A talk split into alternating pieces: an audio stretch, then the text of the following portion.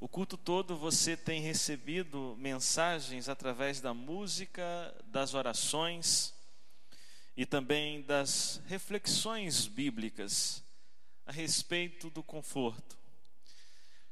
E o que você precisa sentir nesse momento é que Deus se importa com você, Deus está cuidando da sua vida, e isso deve ser suficiente para que você viva tranquilamente e receba a paz do Senhor. Sempre quando eu me vejo vivendo contexto difícil, de muitos problemas, eu me lembro do amor de Deus. É a Ele que eu me apego, pois é o seu amor, sua compaixão, sua graça, sua misericórdia, a nossa fortaleza, a nossa segurança. E uma das ilustrações que mais me revelam a respeito da natureza desse infinito amor, desse grande amor, é de um rei que amava profundamente uma camponesa. E ele então ficou pensando como poderia revelar o seu amor àquela mulher tão simples, sem perder a pureza, sem perder a originalidade. E então ele pensou, em primeiro lugar, simplesmente chegar para ela e falar: Olha, eu sou o rei, eu, você já ouviu falar muito a respeito de mim, eu te amo de todo o coração e eu quero você como a mulher da minha vida. Mas ele pensou que essa declaração poderia ser muito pesada para ela e isso forçá-la a aceitar um convite pela pressão e não movida pelo amor verdadeiro, pela alegria, pelo prazer daquela companhia. Então ele teve outras ideias.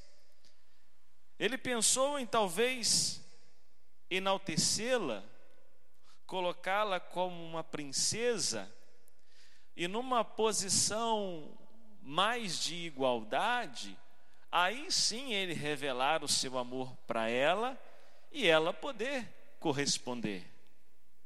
Mas novamente ele ficou inseguro, porque ele pensou que talvez enaltecendo a figura daquela mulher, ela poderia perder a sua característica e a característica que ele mais amava e valorizava nela. Até que ele chegou à terceira opção. Ele viu que não adiantava simplesmente se apresentar, ele viu que adiantava muito pouco enaltecer aquela mulher. Então ele teve uma brilhante ideia. Ele preferiu abrir mão da sua posição, deixar de lado a sua majestade, se tornar como um servo uma pessoa simples e comum, e daí então se aproximar da pessoa amada e revelar o seu amor a ela. E viver esse amor puro que ele queria para a sua vida. Essa ilustração serve para mostrar a natureza do amor de Deus. Deus, ele se tornou como um de nós. O Deus soberano, o Deus Todo-Poderoso se fez servo e através da humildade, de uma vida simples, ele nos cativou. Ele mostrou o infinito amor de Deus. E é esse amor que nós, diante dos problemas, das adversidades da vida, jamais podemos nos esquecer. Porque Ele é a prova de que Deus é por nós. Romanos capítulo 8, versículo 31 a 39, o apóstolo Paulo escreve um cântico de alegria, um cântico de vitória, de triunfo. E esse cântico está baseado no amor de Deus, um amor capaz de superar qualquer circunstância a carta aos Romanos é um grande tratado teológico. Pensamentos espirituais organizados revelam a profundidade da fé e como o fiel pode ter uma vida vitoriosa. E o texto diz assim: diante de tudo isso, o que mais podemos dizer? Se Deus está do nosso lado, quem poderá nos vencer? Ninguém. Porque Ele nem mesmo deixou de entregar o próprio Filho, mas o ofereceu por todos nós. Se Ele nos deu o seu Filho, será que não nos dará também todas as coisas? Quem acusará aqueles que Deus escolheu? Ninguém, porque o próprio Deus declara que eles não são culpados. Será que alguém poderá condená-los? Ninguém, pois foi Cristo Jesus quem morreu, ou melhor, quem foi ressuscitado, está à direita de Deus e ele pede a Deus em favor de nós. Então, quem pode nos separar do amor de Cristo? Serão os sofrimentos, as dificuldades, a perseguição, a fome, a pobreza, o perigo, a morte? Como dizem as Escrituras Sagradas, por causa de ti estamos em perigo de morte o dia inteiro. Somos tratados como ovelhas que vão para o matadouro em todas essas situações, temos a vitória completa por meio daquele que nos amou. Pois eu estou certo de que nada pode nos separar do amor de Deus, nem morte, nem a vida, nem os anjos, nem outras autoridades ou poderes celestiais, nem o presente, nem o futuro nem o mundo lá de cima, nem o mundo lá de baixo, em todo o universo, não há nada que possa nos separar do amor de Deus, que é nosso por meio de Cristo Jesus, o nosso Senhor. Queridos, nós passamos por muitos sofrimentos na vida. E os sofrimentos, as tristezas, as dores, são produzidas pelos males. Os males, às vezes, eles operam fora da gente, externamente, causando acidentes, tragédias, conflitos, como famílias que, por serem cristãs, precisam negar a sua fé para continuarem vivendo com tranquilidade. Isso é um sofrimento causado por um mal externo, tragédias e conflitos humanos. Não apenas estes, mas os de ordem natural da vida, como pandemias que vêm e que vão, como pragas de gafanhotos, como outros tipos de males que de repente nos surpreendem como um acidente automobilístico que ceifa da nossa família pessoas que nós amamos, sem termos a oportunidade de despedir. Mas às vezes esses males que causam sofrimento, eles agem também dentro de nós. Nossos erros, nossos pecados. Isso tudo faz com que escolhas erradas sejam tomadas e consequências também venham sobre nós. O mal opera tanto fora como dentro, produzindo dor, produzindo sofrimento, produzindo tristeza. E às vezes, diante de tantas calamidades, de decepções, de frustrações, de não termos as nossas orações respondidas, ou as nossas expectativas supridas, nós podemos ficar em dúvida e perguntar, afinal, de que lado Deus está? Será que Deus está do nosso lado? Ou será que Deus está do lado de lá, lutando contra nós? Essa é uma pergunta que nós fazemos na vida mais cedo ou mais tarde. Porém, a Bíblia é clara em afirmar que o Senhor está do nosso lado, apesar da nossa fraqueza humana. Por isso, a, a afirmação titular do culto precisa ser entendida, creditada e guardada na nossa vida, porque de fato, Deus é por nós. Deus é por nós. O favor divino é uma garantia de vitória que traz alegria e nos motiva a cantar os louvores a respeito do nosso triunfo, que é certo. O cântico de vitória que Paulo está nos ensinando. Aqui, ele compara o amor de Deus em diversas circunstâncias da vida. Ele faz várias perguntas retóricas para que os crentes de Roma pudessem compreender a profundidade da segurança que eles estavam pelo fato de Deus os amar. E dentre estas muitas perguntas, quatro são as perguntas mais importantes que nos ajudam a desenvolver essa ideia as implicações do amor de Deus na vida do fiel. E a primeira pergunta é essa: se Deus é por nós, quem poderá nos vencer? Essa é a primeira pergunta. Se Deus é por nós, quem poderá nos vencer? Deus está do nosso lado. E se Deus está do nosso lado, ninguém poderá nos vencer.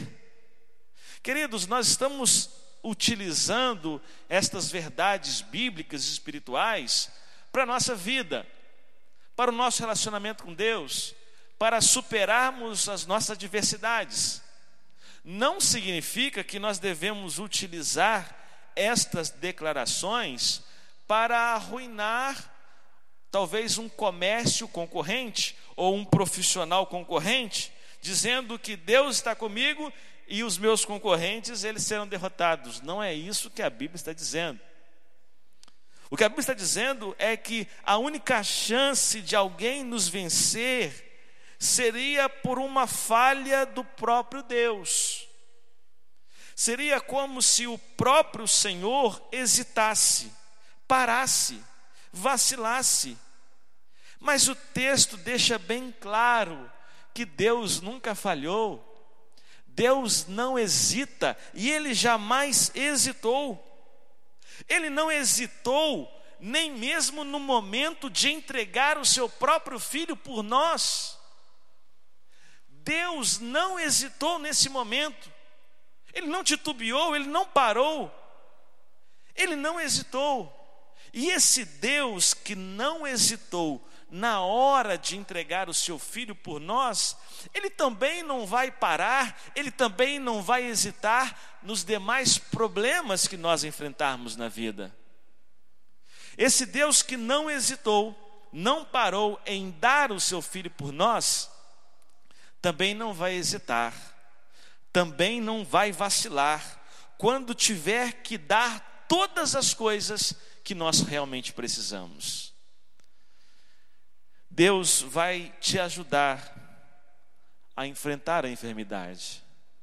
Deus vai te ajudar a vencer a sua insegurança. Deus vai libertar você da dor do luto e vai suprir, porque Ele é o Pai das misericórdias. Ele é um Deus de toda consolação. Ele tem uma graça específica para cada problema. Então, para cada aflição, Deus tem uma solução. Para cada circunstância, Deus tem uma provisão. Pare e pense. Hoje você está passando por algum problema. Para esse problema, Deus tem uma solução. Amanhã nós iremos enfrentar outro tipo de problemas. E para estes outros tipos de problemas, Deus terá uma outra solução. Ele sempre tem uma solução, é a sua multiforme graça.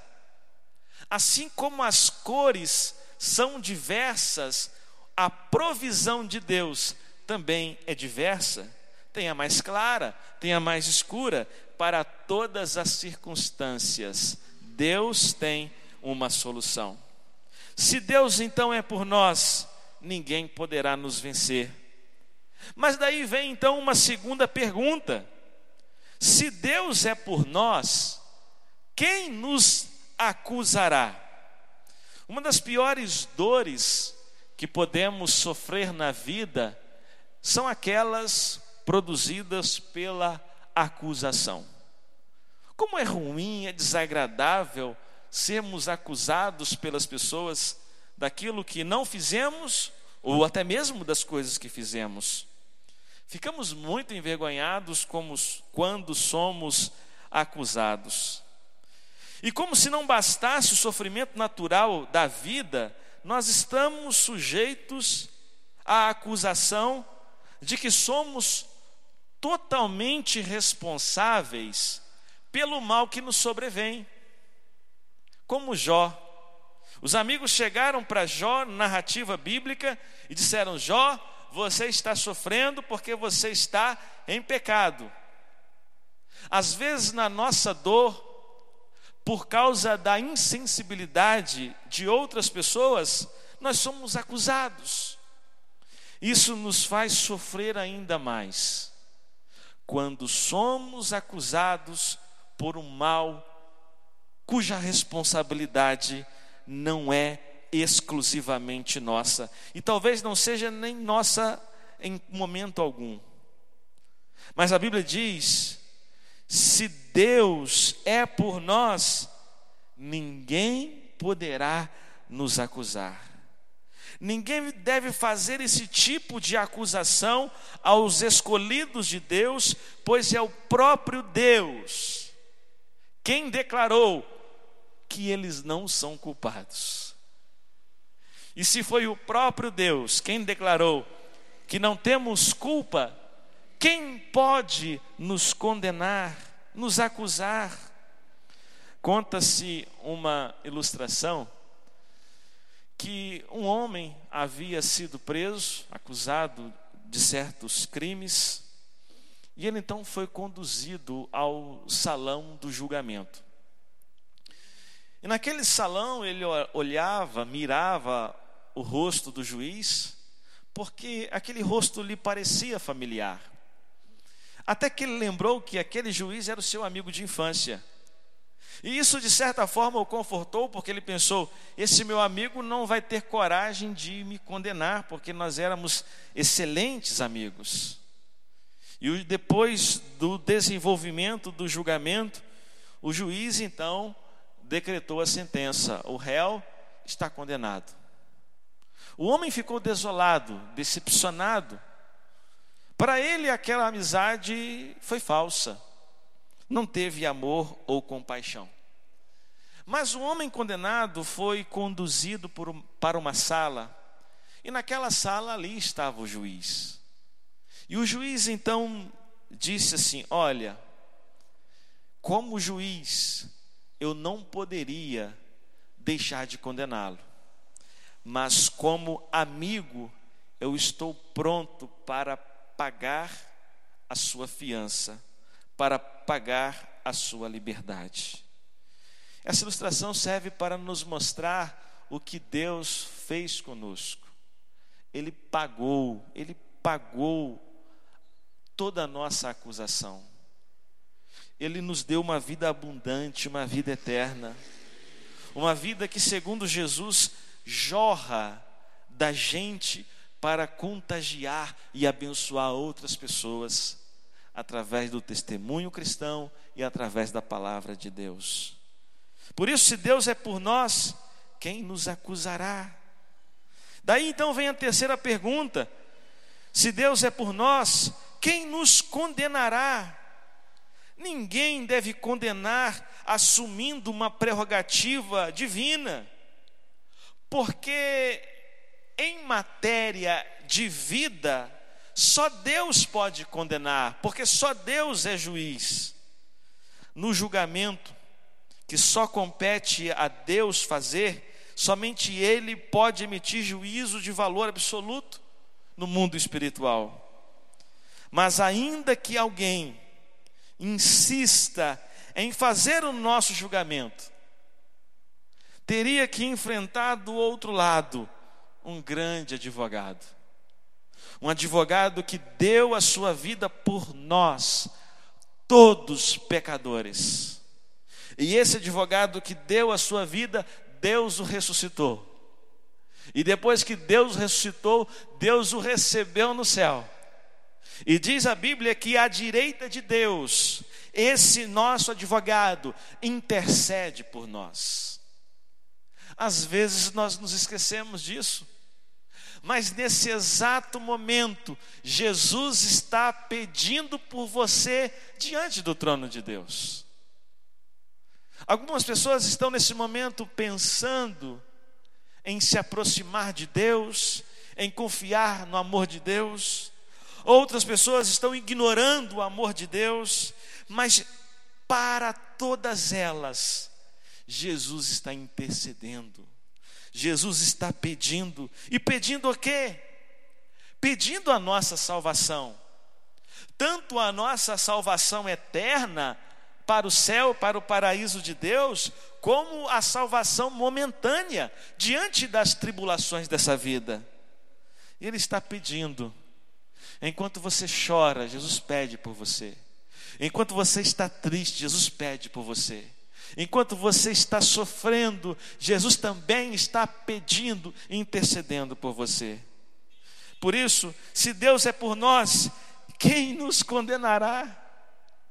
Queridos, e depois dessas três perguntas, Paulo encerra fazendo uma quarta pergunta. E a pergunta é: se Deus é por nós, quem poderá nos separar do amor de Cristo? Se Deus é por nós, como alguma coisa nessa vida, como qualquer outro ser, pode ser capaz de nos separar do amor de Cristo. Agora sabemos que a nossa vitória, ela não está condicionada à capacidade humana. A nossa vitória não depende do nosso próprio mérito. A nossa vitória depende do amor de Cristo. É este amor que nos alegra, é esse amor que nos faz cantar. A afirmação é clara e mostra que nada, absolutamente nada, é capaz de nos separar do amor de Cristo. Os perigos do dia a dia não são termômetro para verificarmos o amor de Cristo. No dia a dia nós estamos sujeitos a muitos males e sofrimentos. Podemos ser assaltados. O nosso trabalho pode não dar certo. Nossa família pode entrar em crise, em colapso. Nossa saúde pode receber uma notícia péssima. Mas as circunstâncias do nosso dia a dia não são termômetros para nós verificarmos se o amor de Cristo está ou não está conosco, porque a Bíblia está dizendo que nada, nem a morte, nem a vida, nem anjos, nem autoridades, nem poderes celestiais, nem o presente, nem o futuro, nem o mundo lá de cima, nem o mundo lá de baixo, nada pode mudar o amor de Deus. O seu amor é por nós. As situações da vida não podem alterar esse amor. Se nós somos abençoados, é fácil reconhecermos o amor de Deus. Mas se o prato que Deus coloca para comermos for amargo, ainda ali o amor de Deus estará revelado. Porque o seu amor não muda de acordo com as circunstâncias. É um amor gracioso, é um amor que ultrapassa qualquer tipo de condição. A Bíblia diz que nada em todo o universo pode impedir a ação deste amor. Nada que existe nesse planeta pode mudar o amor de Cristo. Nada que existe em nossa galáxia pode mudar o amor de Cristo. Nada que existe no mundo físico ou no mundo espiritual pode mudar o amor de Cristo e nos separar desse amor. Nem todo o universo, com sua grandeza desconhecida, pode nos separar do amor de Deus. Se Deus é por nós, quem poderá nos vencer? Ninguém. Se Deus é por nós, quem pode nos acusar? Também ninguém. Se Deus é por nós, quem vai nos condenar? Ninguém. Se Deus é por nós, quem poderá nos separar do amor de Cristo? Ninguém. Ninguém vai nos separar do amor de Cristo. Por isso a Bíblia não deixa dúvidas e afirma categoricamente que Deus está do nosso lado. Os sofrimentos que nós passamos não significam que Deus está do lado lá lutando contra nós, mas Deus está do nosso lado, dando todo o suporte que nós precisamos para passar pelos dias maus com Ele, com Deus, nós temos a vitória. E esta certeza nos permite experimentar a alegria e cantar a nossa esperança. Deus é por nós. Mas será que nós somos por Ele? Será que os nossos pensamentos, as nossas palavras, nossas atitudes, será que isso tem sido favorável a Deus? Ou será que somos nós que ainda insistimos em lutar contra Ele, endurecer o coração contra o seu amor? Deus é por você, mas e você? Você é por Ele? Se não ignorarmos o seu favor e reconhecê-lo em nossas vidas, estaremos recebendo a sua graça, que traz alegria, que trará o cântico da vitória. Deus é por nós. Vamos orar? Ó Deus, diante dos sofrimentos da vida, muitas pessoas podem questionar o seu amor, mas que a tua palavra leve luz a cada mente e coração, para não nos endurecermos e não relutarmos contra o teu amor. Não podemos ignorar o motivo da nossa vitória, a nossa esperança que nos alegra e que nos faz cantar. Ó Deus, que o teu amor seja reconhecido em todos os momentos das nossas vidas, sejam os dias bons, sejam os dias ruins, e que nada, nada, nada nos separe do teu amor, ó Deus. Nos abençoe, nos conforte, ó Deus, e confiantes no teu amor, tenhamos esperança, alegria, continue, continuemos cantando cantando a nossa vitória, o nosso triunfo, que não é movido pela nossa própria capacidade, porque nós somos falhos, mas que está garantido pelo amor de Cristo. Obrigado a Deus por suas provisões. Muito obrigado pelo teu socorro. Conforte cada coração. É em nome de Jesus, teu filho, que nós oramos. Amém.